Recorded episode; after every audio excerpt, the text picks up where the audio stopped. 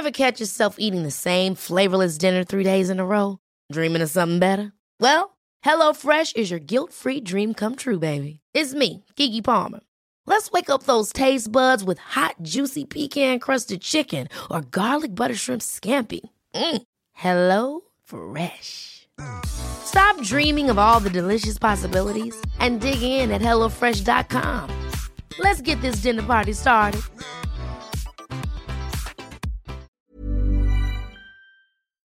This is a Virgin Media Originals podcast series.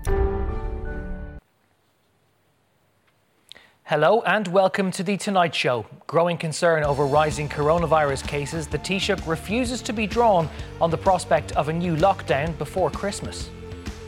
The response doesn't necessarily have to be similar to the responses of the past when we didn't have mass vaccination, for example.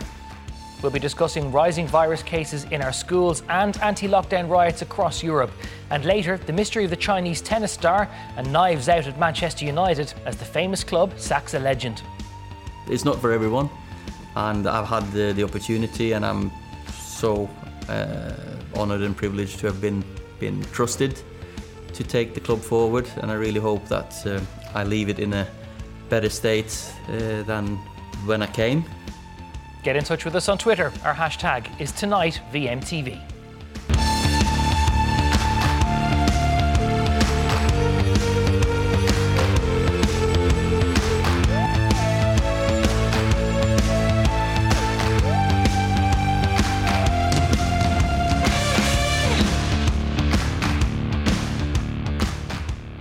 Good evening. Now, coming up in a few minutes, we'll be having the very latest on our COVID crisis. But first tonight, the businessman Kevin Lunny has spoken of his kidnap and assault trauma in a victim impact statement read in court today.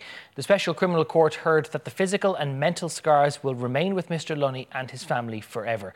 Our crime correspondent Sarah O'Connor has been telling me about the latest developments in the case.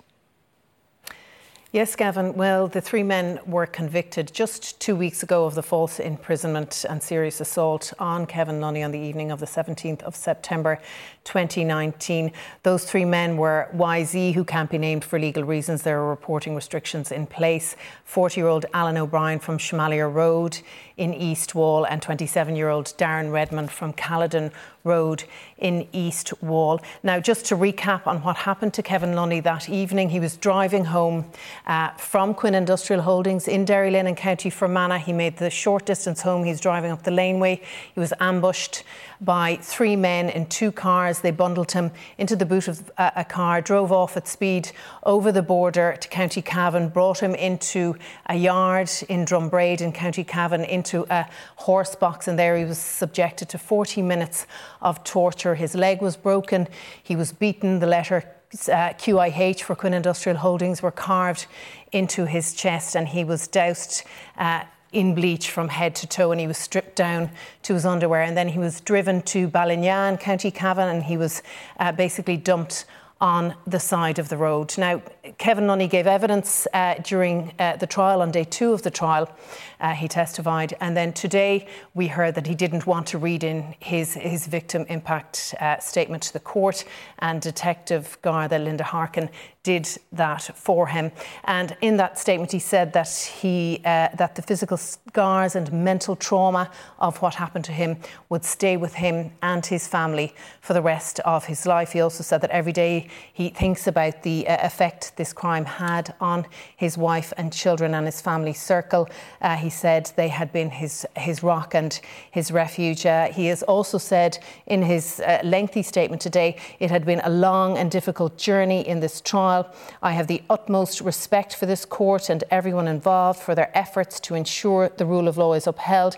And though today is a major and important milestone for which I am very thankful, I'm also mindful uh, significantly that the journey to full accountability is not yet complete. And of course, there he was referring to those behind this campaign of harassment. We also learned a little bit more today about the three men who have been convicted of this. What did the court hear about them?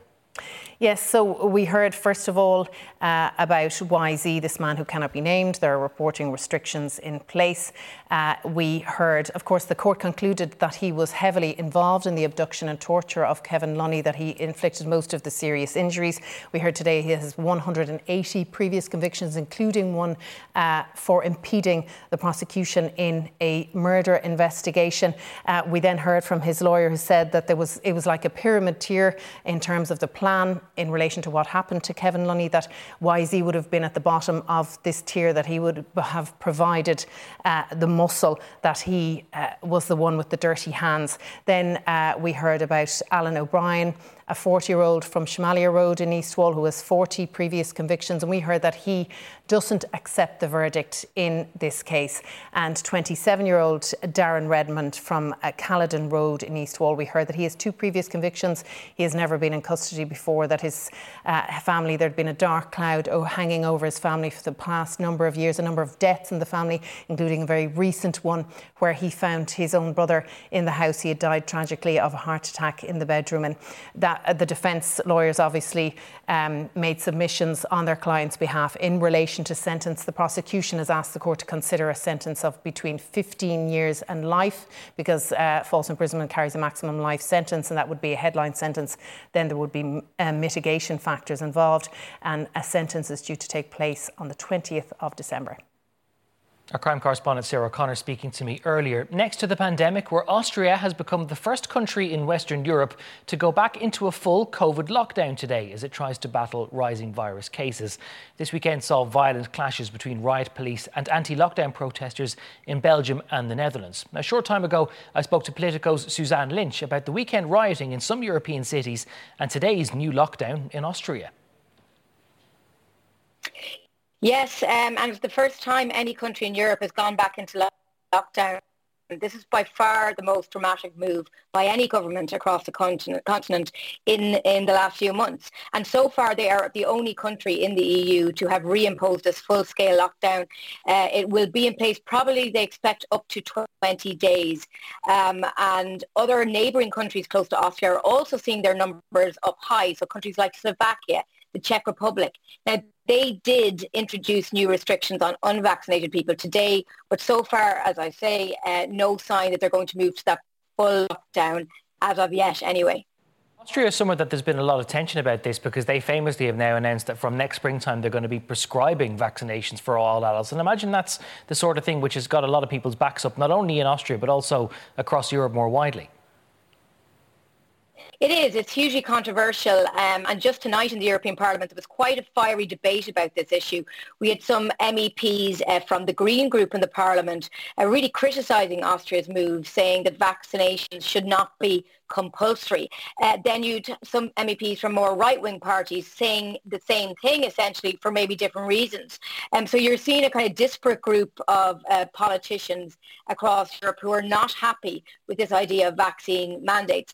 Now Germany, which again is the biggest country in Europe, it's bordering Austria as well, um, they have said so far that they're not moving to vaccination mandates um, making them compulsory. Uh, however, there is a new government coming in. Angela Merkel is perhaps in her last month of leadership here. So there's kind of a, a very strange political situation there in Berlin at the moment.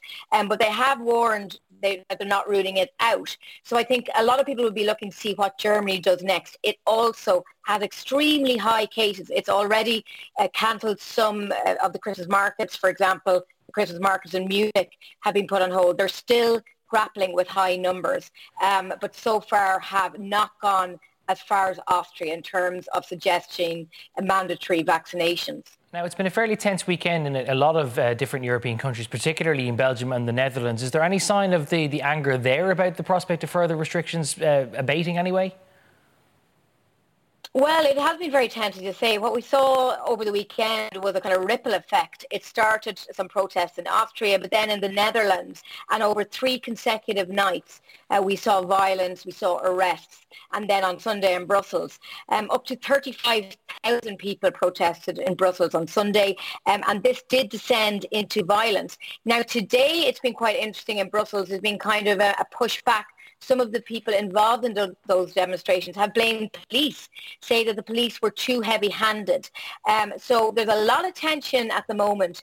And um, what's actually even happened today was that France has got overseas territories and it has had to send um, reinforcement to the Caribbean to the island of Guadeloupe. There are protests going on there, particularly about um, obligations for healthcare staff to be vaccinated.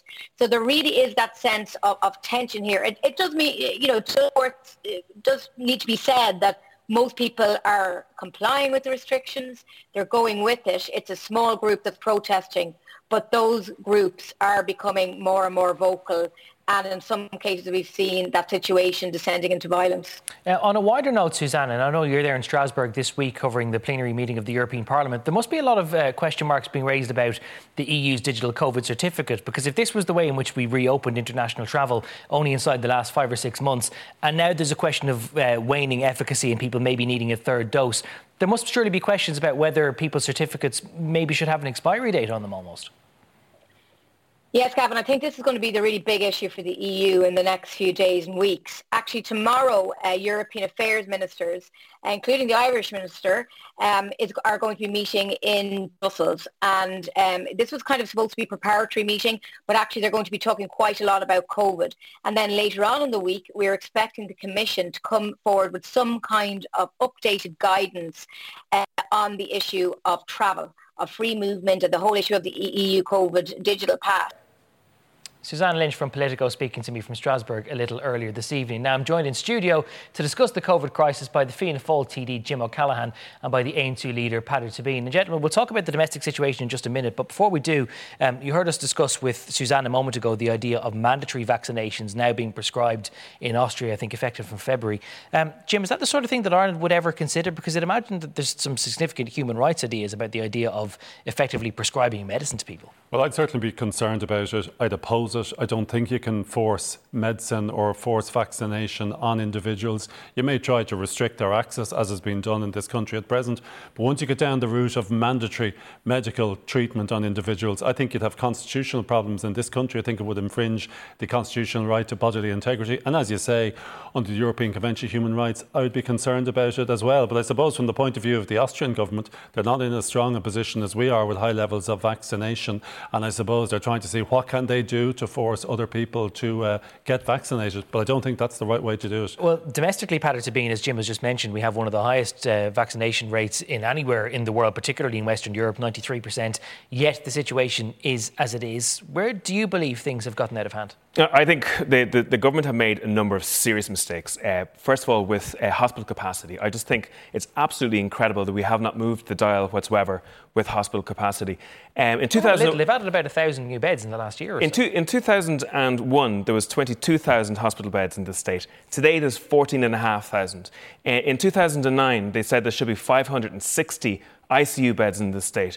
On Friday morning, Paul Reid said there was 300 ICU beds functioning in the state. We have a, a, a, third of the number of hospital beds of Germany. We are, we're at uh, the bottom with regards uh, hospital nurses. We have the fifth lowest number of, of doctors in the country. We have 700 uh, absent consultants, and you know you could, that's really starting to bite in the hospital sector. Well, and, and all of which is true, but wouldn't it be the case that no matter how big your health system is, eventually, if you allow the virus to run unchecked, that it's going to fill whatever capacity you have, no matter matter how there's, much. There's no doubt you can't let the virus go unchecked. But if you have a stronger, like we're told, for example, that lockdowns are there to protect the health service. So if you have a stronger health service, you don't have to rely on lockdown as much. But absolutely, there are other tools you should use. An antigen test, for example, should be a tool uh, that should be used. And, and this, today, I spoke to people within the childcare sector, for example. Now, Stephen Donnelly's been on the radio saying that there is uh, antigen tests being used in the childcare sector. But that's not true. There was a pilot in some part of the child sector until October, and nothing has happened since. So there's no access right now to antigen tests uh, in the childcare sector. Yeah, can I just come in and maybe I'll answer the question that you asked, Peadar, because it is unusual that we have 93% mm. vaccination and yet we see levels rising high yeah. in the community. The, t- the teacher won't give a theory for why he thinks that's the case. Do you have one? Well, my own theory is it is inevitable after you open up a society after lockdown, and like we opened significantly in September and then in October, inevitably COVID case rises are going to go, go up. And I don't think it's inevitable that they'll continue going up because human behaviour can change But after you come out and you open up a society, they will go up. And if you look throughout Europe at present, particularly those countries in Europe that aren't warm northern European countries, they are all going up. So I think, you know, Peadar may criticise the government, but listen, there's a certain inevitability to this that COVID cases will rise. It didn't have to be inevitable. You didn't have to follow the timetable that there was for the reopening. And I made this point on air last week that originally, when October the 22nd was a date for the reopening of the nighttime economy, that date was set because it was already presumed in the models that we would already be over the peak, that we'd already be in declining cases. And then the models changed, and it turns out we weren't going to be past the peak, and yet the government still decided to open them up anyway. But listen, no matter when we open, Gavin, cases are going to go up. Unfortunately, that's what we can see from throughout Europe. This is an extraordinary uh, natural disaster. This is an event like a hurricane. It's an extraordinary event. And what's remarkable is that humans, through the invention of vaccination and through humans pulling back on social interaction, have been able to control it to the extent that we have. But there has to be some recognition that it is a very difficult process to control. But what we can do now, and I've seen it even this today and over the past number of days, days. We've been asked to reduce social interactions. That's being done. That'll have an impact. I think it's very important that we don't just view this as a binary, simple choice between lockdown or not lockdown. We need to recognise that humans See, in Ireland are changing their behaviour, and it needs to be given some time for the numbers but, to go down. But, but my, my, my, the frustration across the country is that the government seems to have two default settings. It has obviously the vaccinations and it has lockdown. Now, Cillian De Gascun came out in the weekend and actually said we were naive to think actually that the vaccination alone would be able to solve this particular problem. So we need to look at other aspects of society that will help us mitigate against this problem. Now, antigen tests were, you know, one year, four days ago, the European Union said use antigen tests. The Ferguson report in April said we should use antigen tests. Tomorrow, in the middle of the fourth wave, this government is going to make a decision on whether or not to subsidise antigen tests. And you know, it, it, right now, in, in whole swathes of this country, you can't get an antigen test for love nor money. I would ask Fianna Fáil, where's the supply of antigen tests for the public at the moment? Jim? Listen, I think Peadar makes a valid point there. There are two areas where I think we have been too slow as a state. One is in respect of antigen testing and accepting the recommendations that were in the Ferguson report that came out last May. Why do you think they were so slow to adopt those? Well, I raised it in the Dáil in June because I, I, know Leinster Rugby at the time and other sporting organisations were trying to reopen with antigen yeah. testing. The reason was because the NPHET and HSE representatives on the Ferguson committee uh, opposed antigen testing. I think it was but the government is sovereign. It's up to the government. I know, I know, but can, can, I just say, had the government gone against NPHET and HSE at that time, there probably would have been much more significant problems for the government. But I recommend, but, and I believe, no, sorry, Paul, I haven't finished. I do want to see more antigen testing. I called for it from last June, and I think we are going to see it now. You think it should correct. be free? Uh, I think it should be a, a, small charge, should be, and I think the minister is proposing something such as one euro, and I think he referred to the well, fact. I think, I think, the proposal, which, which we'll see more about tomorrow, obviously, because yeah. it's going to cabinet, but he's proposing a flat rate subsidy for each individual test. So if an outlet currently sells them for eight euro, they might be then be reduced to five euro. If an outlet is selling them for four euro, as a lot of discount supermarkets are, then when you factor in the well, subsidy, I think it's at the outset, in order to get them used properly, they need to be very reasonably priced, or else why, why not free? Well, they, they certainly, in, in, the context of schools, and when we look at what's happening at schools with antigen testing, which has been brought in from next Monday, they should be free. But the concern is if they're completely free, that people will just misuse them. But I would like to see them, as was indicated by the minister, set at the price of about one euro, and I think that's see, reasonable. One of the major problems here is that, that the government have actually uh, ceded governance to NPHET in many ways. And I would, you know, sometimes I, I, think of Stephen Donnelly as nearly the spokesperson for NPHET. I know that sounds trite, but really what, what, what, you know, we've just heard there is that NPHET has made the decision and we followed in behind it. Look at booster shots, for example. So Israel decided uh, in July that it needed to deal with boosters because of its falling immunity. In this country, in August, it was obvious that we were having falling immunity. It took October. You think it was? You think it was obvious in August? I, I, I think in, in, in the start in, in, in late August, it was starting in this country that uh, immunity was starting to fall in in the, those who were hit very at the very start. And then in October, NIAC made a decision. Now, at this stage, remember that over 2,500 healthcare workers who had been vaccinated at the start were already out. And yet it took till the second week of November for actually HSE yeah. to roll out boosters. Now, in every single stage of this uh, crisis, the government have been laggards. They've been pulled kicking and stream, uh, screaming into actually getting so into where was the delay there? Because that's not an NPHET delay, that's a NIAC delay. And NIAC isn't actually, amazingly, it, NIAC is not a state entity. You're, you're right, but the government, the, these entities are advising the government, and the government are, have, this, as you say, the sovereign rights to make Yeah. the decisions. But all of these are. Do, are- do you think a government should go against the advice of an independent panel of vaccination experts, Well, which is well- what they would be doing well- if they preempted what NIAC said? Well, what I'd say is, is that we're, we're told that the government are following scientific advice, but scientific advice has been very different in this country than it has in other countries. And even, you know, at- at the start of, of, of the pandemic, some of the NPHET decisions were that we shouldn't use masks. Uh, some of the decisions were that we shouldn't use uh, antigen testing. Actually, antigen testing But was we are called- what we are Can I just say this? But, Not- can, I, can, I, can I just, Just one- one- one point? Now, I have to say that this, the statement we are where we are now drives me nuts because that was a statement that was used a lot during the banking crisis. We are where we are now because of the decisions of Fianna Fáil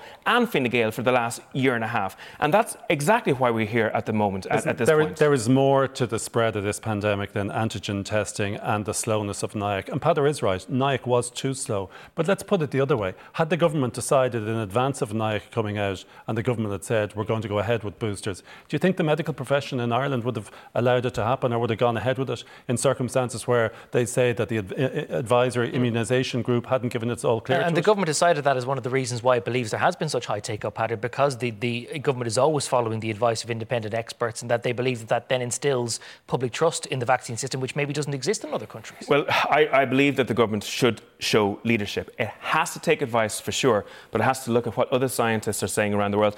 Take ventilation again, schools, and, and, and schools i- i- is a big crisis issue at the moment. And we'll talk about that more in part two. But 13 schools have applied for uh, HEPA uh, ventilators. Uh, these are the, the, the ventilation systems Yes. that clean the air.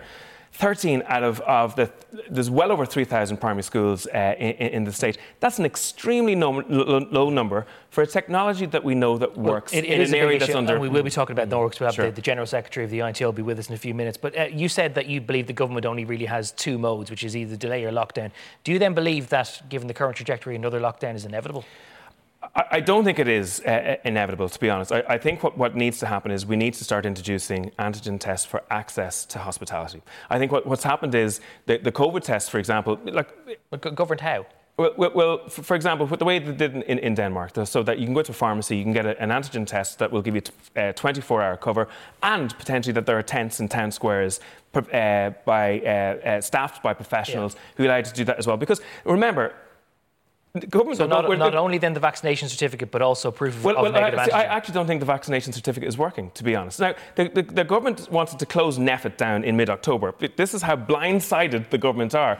And actually, most people did believe that transmission wouldn't be as high between vaccinated people as it is. Well, But it, it is. reduced because you're less likely to, to get infected in the It first is place, and then you have a smaller infection window. Absolutely, So absolutely. There's is- no, there's no doubt Yeah. that it's beneficial, but it's not getting rid of it. It's still happening. So right now, you can actually gain access into hospitality Well, okay, with Jim, COVID, The and way you can Paddy's share presenting COVID. it, you think the government are responsible for creating the pandemic. The government has had a good response to it in very challenging and difficult circumstances. I think um, when we look back in it, it'll see that the government has done a fairly good job in respect of a really difficult situation. You asked about lockdowns. Yeah. Do you think it's inevitable? No, I don't think it's So inevitable. do you I think hope that then what was done last week will be enough to I hope off the worst so. I hope so. Like locking people in their homes is not a viable solution. A and I believe that there's an opportunity now in terms of people are changing their social behaviour, interactions are being cut down. We need to give it time. And unfortunately, there's a tendency in Ireland when there is an issue that's growing concern to jump in and say we have to act immediately. Fortunately, the government haven't done that. But And for a think we need pandemic, to- you sort of do have to to act immediately, though, don't well, you? Well, sorry, not in situations like this. We did act immediately back in uh, March 2020. We acted immediately in January 2021.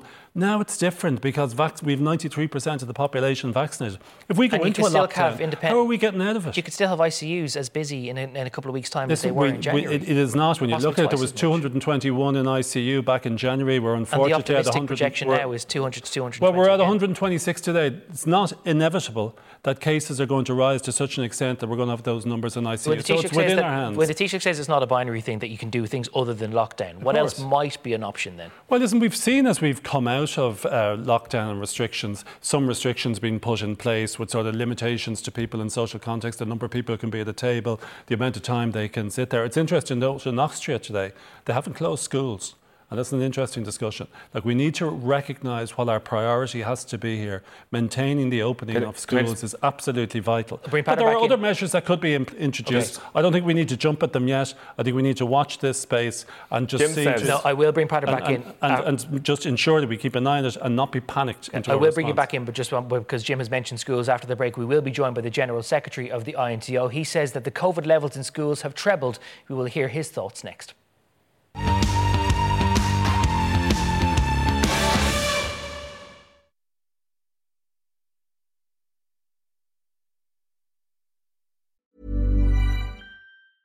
It's that time of the year. Your vacation is coming up. You can already hear the beach waves, feel the warm breeze, relax, and think about work. You really, really want it all to work out while you're away. Monday.com gives you and the team that peace of mind. When all work is on one platform and everyone's in sync, things just flow wherever you are. Tap the banner to go to Monday.com. Hey, it's Ryan Reynolds, and I'm here with Keith, co star of my upcoming film, If, only in theaters, May 17th. Do you want to tell people the big news? All right, I'll do it. Sign up now and you'll get unlimited for $15 a month in six months of Paramount Plus Essential Plan on us. Mintmobile.com slash switch. Upfront payment of $45 equivalent to $15 per month. Unlimited over 40 gigabytes per month. Face lower speeds. Videos at 480p. Active Mint customers by 531.24 get six months of Paramount Plus Essential Plan. Auto renews after six months. Offer ends May 31st, 2024. Separate Paramount Plus registration required. Terms and conditions apply if rated PG.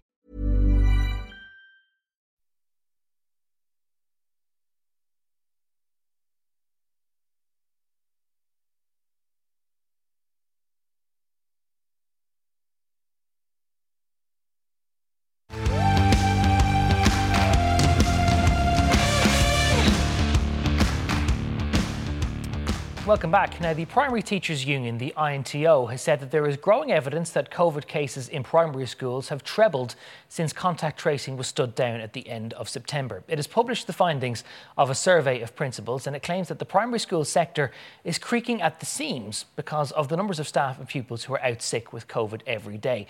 The Union's General Secretary, John Boyle, is with us in studio. Um, John, you might just talk us through the, the survey because the survey findings are pretty stark. The survey we did, um, about 870 principals responded, so just over a quarter.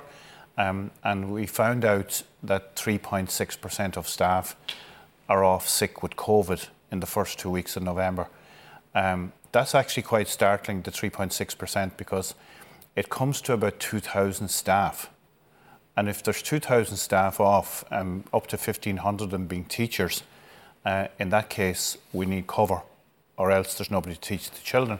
So, what Um, happens in those instances? So, what has been there? happening to date is that, for example, in um, 3,700 occasions in the first two weeks of November, in these schools that we surveyed, and I'm sure a lot more who didn't respond to the survey because the principal was too busy dealing with COVID. Maybe the, cla- the class would have had cover in a lot of those cases, but the cover wasn't brought in. It was from within inside the building. So some other teacher, the principal, he or she, or maybe a special education EAL teacher, homeschool liaison, they had to drop everything, come in and cover the class. And you, you mentioned the fact that um, earlier in the programme about the virus being left unchecked. Now, it's our argument that when we had the highest number of children with COVID 19 at the end of September since schools were open during the pandemic, nearly 3,000, that principals got a letter from the HSE saying, and the Department of Education saying, it's over to you now, we're pulling the plug, it's up to you to manage the situation, we're not going to support you any longer. And in the intervening seven weeks, the case numbers among the young children who are not vaccinated, they don't wear masks, they're in very large classrooms, not properly ventilated, have gone, gone from under 3,000 to 9,000 this week. And that's the trajectory. H- how far do we have to go before we cry halt? Um, the Minister for Education has made something of a mantra by saying that schools are safe because of some of the mitigating measures that are there. Do you and your members agree with the idea that schools are safe?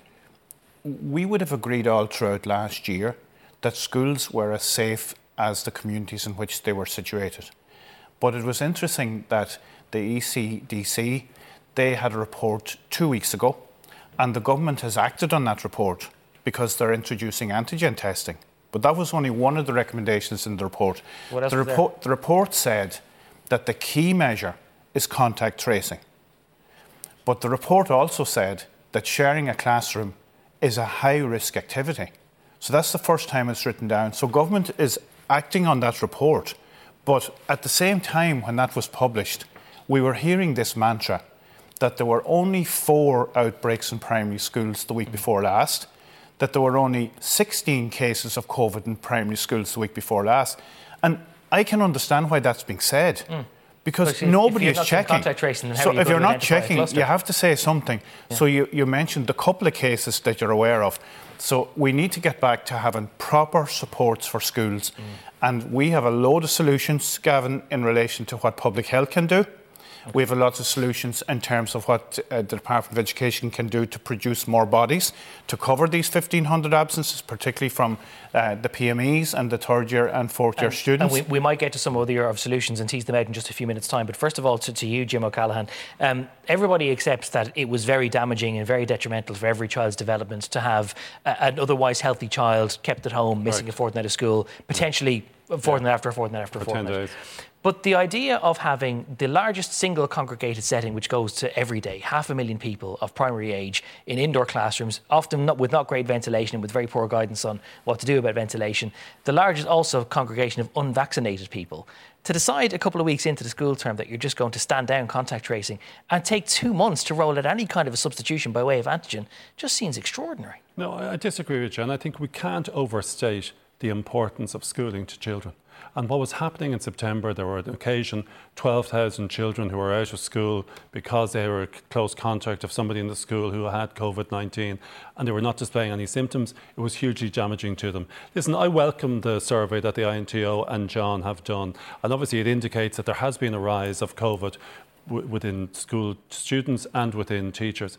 I would have thought, unfortunately, that also is inevitable because there's such a rise in the community in general. Schools are not going to be immune from what's happening in the local community. But schools could also drive community transmission. So of course it's going to be more wide. If it's more prevalent in the community, of course it's going to show up in the school. But now we don't know whether know, the school is I actually the origin. the- there was any evidence of that, that previously in the pandemic that schools were driving the spread of it. I think asymptomatic children are, do not transmit the disease to the same extent as adults. Like that is something that is Well, being that's uh, medically is, is proven. the government's stance on it, Peadar, but I'm not sure if that actually holds up with international evidence anymore. Well, there's no evidence now that the schools are the location of, of it because there's no contact tracing happening because we don't know what's happening i- in the schools. I think it was a big mistake to end contact tracing. I do understand that the 10 days keeping children out of school was, was, was too much. Uh, there's no doubt about that.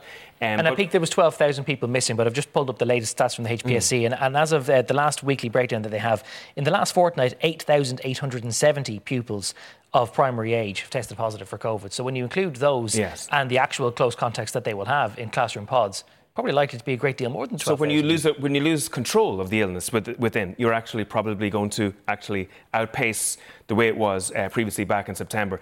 Um, I, I know my, in my my own uh, kids' school. Uh, it's been rife. My own kids have it, uh, had it as well, and thankfully they're they're, com- they're coming to the end of their uh, time where they can go back into school now. But it is it's an absolutely incredible situation. The contact tracing was stopped, and the replacement is not good enough. The replacement is a, is a pale uh, reflection of what needs to be done. But if the replacement is a pale, pale replacement, then then what do you do? Because in, in part one, you were talking about needing to embrace antigen testing. That's what the replacement is. So if that's you're not good enough, In Britain, they're then you not go back to exactly what we were doing in, in September. The, the difficulty is a, a, a, a, a parent has to tell a principal uh, what the story is. The principal then has to then contact uh, other parents. It is not as tight as the original system, whereby the information was sent through the HSE to people's mobile phones, and, and people had it in, in that regards.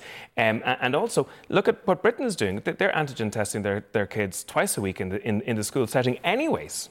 Do you know what I mean? Not- Irrespective of whether they're I- I- close I- contact, irrespective- just everyone takes one. Absolutely. So, like, and, and and again, this government has had an allergic reaction to antigen testing. It is way behind. We're, we're Uh, uh, introducing it, and now you're complaining You're- about antigen testing being introduced into schools. I, I, you're introducing it at a level that's less than other countries have been you doing it both for ways, a year. You can't have it for an absolute ways. year. So, like, it, it, and- and that's the difficulty. But can I will say that 31% of the, the substitute days that uh, the, the days that were lost, Hmm. there was no substitute cover. So, substitution is a radical problem currently facing uh, the schools. It, was always a problem, anyways, uh, but it- it's a bigger problem now. Now, In the budget, the government provided for 100 extra places. 100 extra places. Now, if you look at it, if it's 31 uh, places, there's been about 650 teachers, I think, that are actually out currently uh, in relation uh, to COVID right through the whole schools uh, system. That's only our survey now. And that's, And a, that's quarter, only a quarter of sample schools, of a yeah. quarter. And the government provided 100 places in the budget uh, for substitution. Well, actually, what I, what I found uh, quite interesting about the survey as well is that even if you only had a quarter of the schools actually responding, John, that you had 3,700 children who apparently had absented themselves because they were COVID positive. And if that's only a quarter, the official total is only about 8,600. So it does suggest that a lot of children are being preemptively held back without necessarily actually having COVID themselves. Do you think that antigen tests should be rolled out more regularly as a general screening tool rather than just for close contacts? No, we don't, Gavin. We, we follow the public health advice, but we just wish that the public health people had taken their lead from Dr. Ferguson on the 1st of April. That didn't happen. They didn't have pilot schemes. If we had pilot schemes, we'd know where we were going with this. We welcome the measures that are coming in next week. We'd have preferred if they were actually in this week, but they're not going to be enough on their own because we used to get a weekly report every week last year indicating what was happening in schools. Antigen testing programs won't give us that. We need a mixture of what was there before plus the antigen, the antigen being the bonus. And what so, was there so because before? it's not the full return to, to full contact tracing Well, you and see, the I- identities of clusters, then the reports will still be missing out. you A- think? absolutely, but I agree that having well children at home for two weeks, that that couldn't be sustained uh, beyond September. I accept that, and at the time we accepted that publicly. But what needed to happen was that the children who were close contacts, of the 3,000, remember, who were positive back then when that move was mm-hmm. was entertained, that the c- close contacts still went for the PCR and that when they got their negative test, as many would have, that they were returned to school within 48 hours. That would have been the halfway house, which would, en- would have enabled principals to be still getting public health support on the substitution crisis. Mm. The supply panels, there's 480 teachers employed. Thank you to the government for that. Mm. We needed that many, many They're- years they're ago. to the mat though, aren't they? But at the moment, they are being stretched too far. We do need to cover these other absences due to COVID 19, and we have a plan in relation to student teachers. It's a simple enough plan. It's that there are 4,000 student teachers in there within two years of graduation, 18 months at this stage of graduation, that we would take so about they're five. either doing a postgrad or they're yes, in the third or or fourth else years the, the third years or fourth years. Okay. And we take 500 a week between now and midterm break in February. Just 500. They only have to do the one week, five days. We don't want to see unqualified people teaching children. Mm. They can come in and supervise the children for that week, and it takes the pressure off over the winter. That's one measure. And of course, people mentioned inspectors and other other staff who are directly employed by the department to do uh, continuous professional development with teachers. Maybe that needs to be stood down for a few weeks as Uh, well. Jim, you have John's suggestion is an excellent suggestion, and please say Minister Foley is going to be meeting the higher education institutes tomorrow, and let's hope it's something that's going to happen. This is the same Minister Foley who said about a month ago that she wasn't aware of there being any substitute crisis at all because nobody had called the hotline Listen, that no one knew I know existed. from speaking to the minister, from her speaking at parliamentary party meetings, she's well aware of it. She's well aware of the crisis and substitution, and that's why tomorrow, hopefully, we're going to see student teachers available to fill the substitution places. Um, Peadar, any thoughts on that? Yeah, like, there's been a problem with substitution teachers in this state going back uh, till about 2016. It's not brand new by any means. Um, I do believe that it, it needs to be hand, all hands on deck. I think that uh, the people who are involved in the inspectorate of schools should be involved. Um, I know of retired teachers who are prevented going beyond 51 days because there's a penalty to their pension. Uh, I, we need to make sure the schools remain open. Okay, But John there's one last thing, Gavin. now. Very briefly, John, we have to get the to substitution is one solution. But if public health remain distanced from the school sector, Okay. everything is destined to fail. And that's the one thing we don't want to see happening. We want Okay. schools open safely. John, Peadar, Jim, thank you all very much for joining us. We're going to leave it there. Coming up, trouble at Old Trafford and continuing concern over the Chinese tennis star Peng Shuai. Stay with us.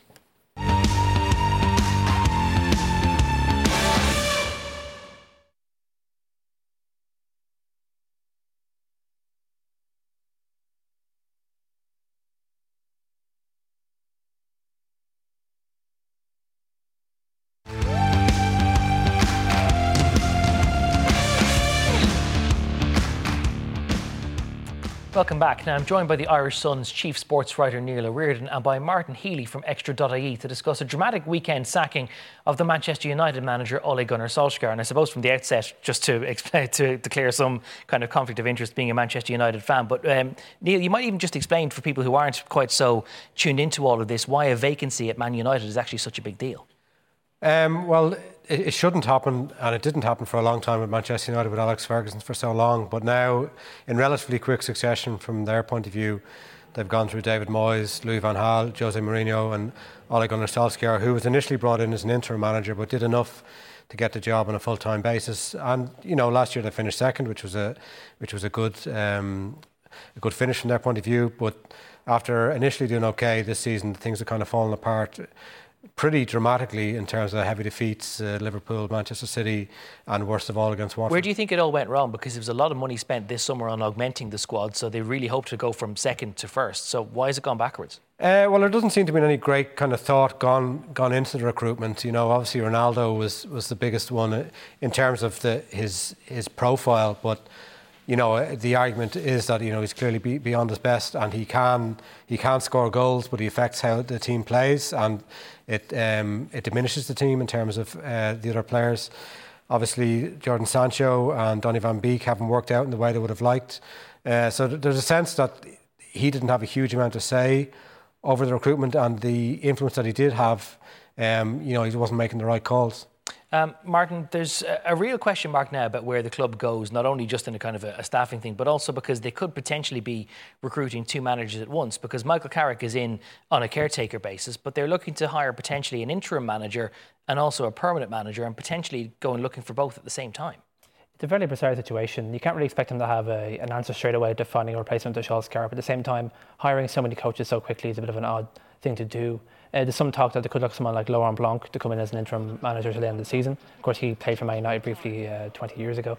Uh, but when it comes to the longer term ideas, they're looking at more, you know, more relevant managers like Mauricio Pochettino or Erik ten Hag from Ajax. So it's hard to see where they go from here because they have such a, a, weird squad, kind of a mixture of players with different styles and it's hard to see how uh, one manager can drag them all together. Uh, that is it's a fair point that there are so many different managers who are bought by so many different or players bought by managers who have different outlooks and different ethoses for how they'd want a team to play.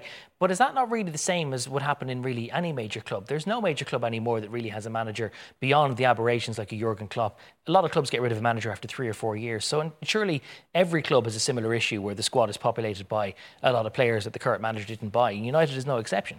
That's true, but I think with United, it's, it's a little bit different than that teams like Chelsea, Liverpool, Man City have a bit more of a coherent plan with their transfers over the course of a few years in, recent times. But Man United's a bit more uh, scattershot. Uh, they haven't bought a new midfielder, which they've been looking for for a number of years now. It's very clear that they need a new defensive midfielder, and yet they haven't gone for one.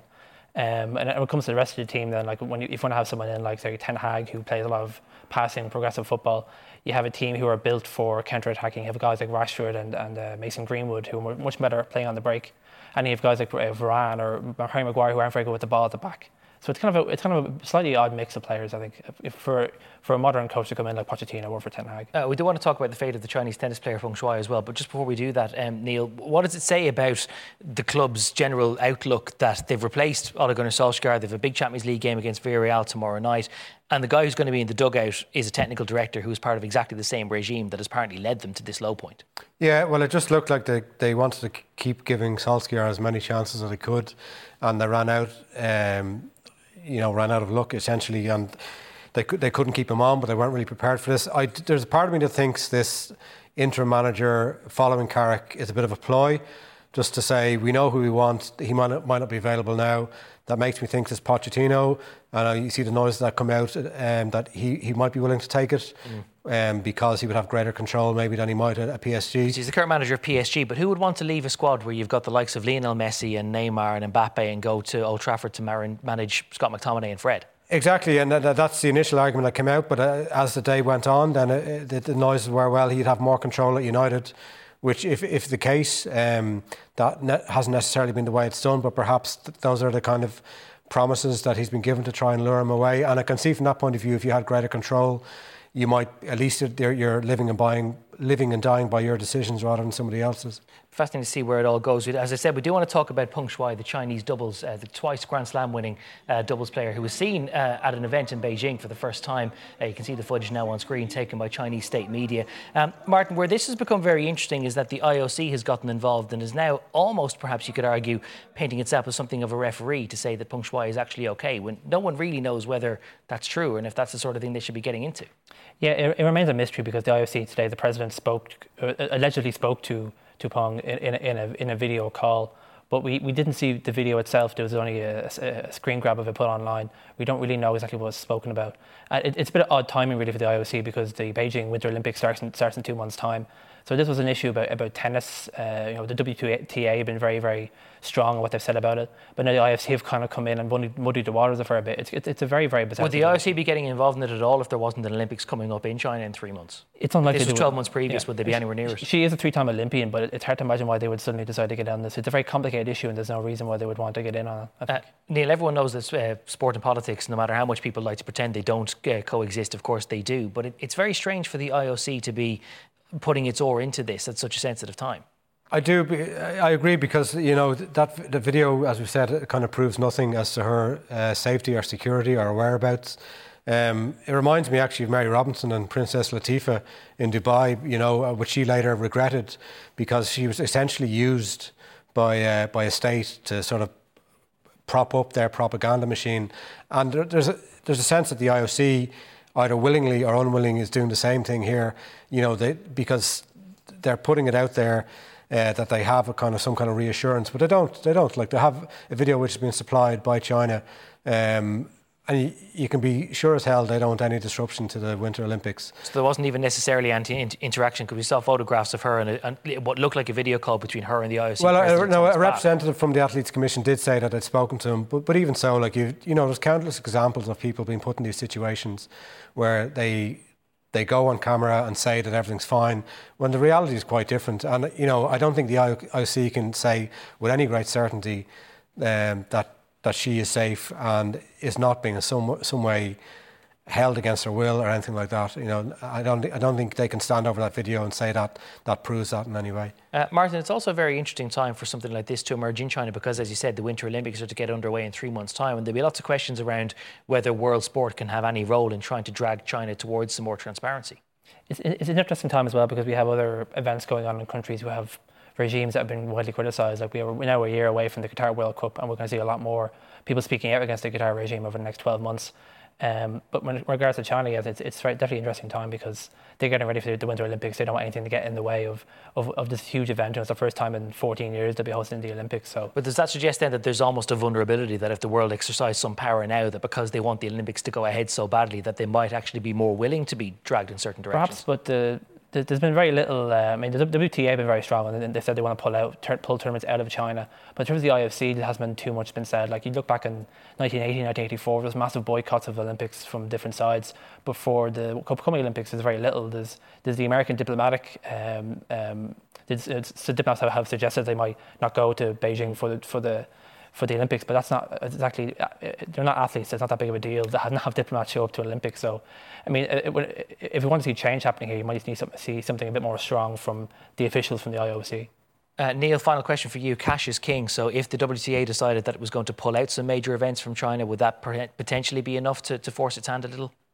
Uh, I don't think it's going to make any huge difference to China. It's probably the WTA are probably more reliant on the cash than than China are in terms of that influence. So I'm not sure they have as much power as they, as they think they would. I think China would be more worried about reputational damage rather than the, the cash aspect of it. Okay, Neil Riordan from the Irish Sun, Martin Healy from Extra.ie, thank you very much for coming into studio. I'm afraid that is all the time that we have for our programme this evening. The programme is available as a podcast on all the major platforms. Our next news here on Virgin Media 1 is an Ireland AM hourly updates throughout the morning, tomorrow morning. From all the late team here, thank you very much for watching. Good night, and see you tomorrow night for another Tonight. Good night.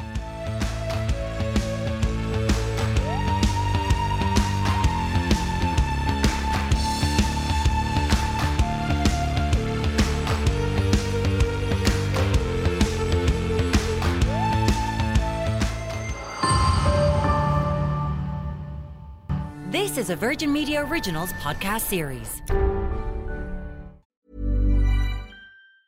Ever catch yourself eating the same flavorless dinner three days in a row?